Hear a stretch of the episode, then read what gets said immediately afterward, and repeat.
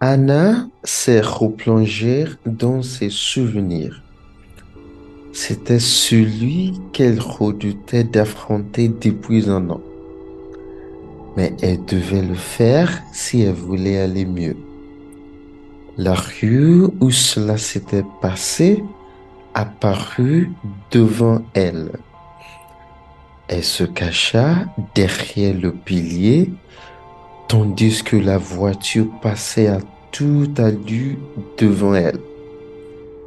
Elle compta le seconde et la voiture se retourna, roula et dépara jusqu'à l'arrêt. Les flammes commençaient à lécher les pneus. La portière du conducteur s'est ouverte en hurlant et Anna, qui était là il y a un an, est sortie en rampant, ensanglantée et désorientée.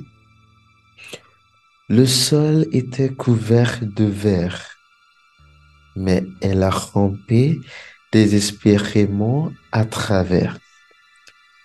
Anna se touche les mains en se souvenant de la douleur qui a suivi son imprudence. La seconde Anna s'est éloignée de l'épave en pleurant et juste au moment où elle s'éloignait, des cris ont commencé à émaner de l'intérieur de la voiture. Sa famille était coincée là. La deuxième Anna a jeté un coup d'œil en arrière, mais elle est restée là où elle était. Les cris s'intensifient. Sa mère l'a supplié de sauver son jeune frère alors que les flammes se rapprochaient d'eux, mais Anna n'a rien fait. Les larmes lui montent aux yeux, mais elle ne bouge pas. La voix de la voyante flottait dans la tête de la vraie Anna. Le moment est venu. Libérez-vous de ce tourment. Vous avez eu peur pour votre vie, vos jambes se sont figées.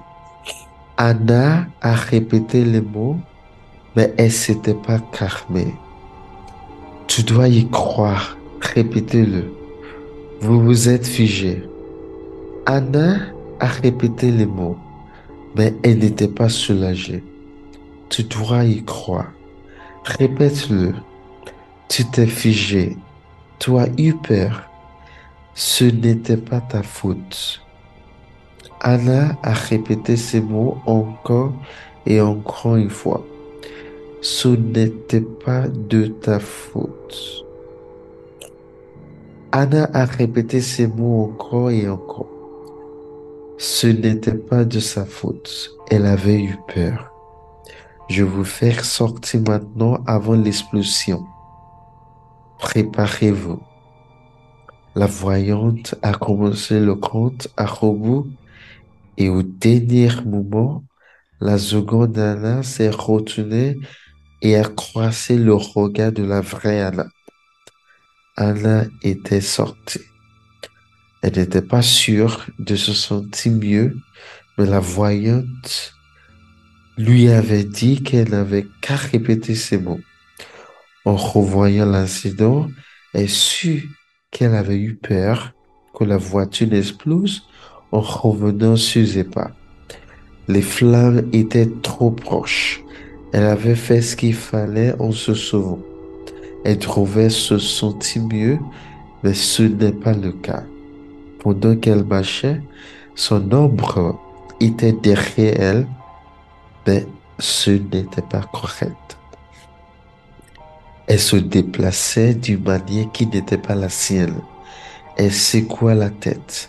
Ce n'était qu'un effet de la lumière. Plus elle marchait, moins elle pouvait l'ignorer. L'ombre avait son propre esprit. Terrifiée, elle s'est précipitée à l'intérieur de l'appartement qu'elle partageait avec Léa. Elle se dirigea vers la salle de bain et Léa avait si gracieusement recouvert le miroir mural comme le lui avait demandé la voyante. Elle se tint devant le miroir.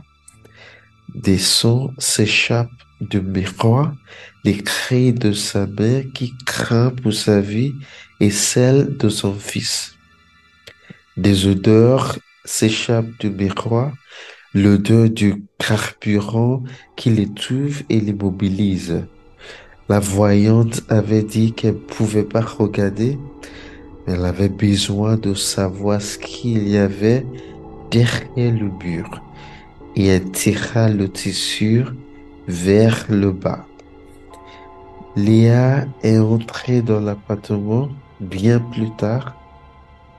Et maintenant, tu te sens mieux, Anna? Anna acquiesce et sourit. Elle tourne la poignée de la tasse vers la droite? Je me sens mieux que jamais. And that's it for today. Thank you for listening. So watch out for our next series in November. We have a lot, a lot of exciting things coming up. If you like more episodes like this, send us an email to let us know. If you have any suggestions on topics you'd like to hear us speak about and on how we can make the podcast better, please send them to frenchinprogressmail at gmail.com.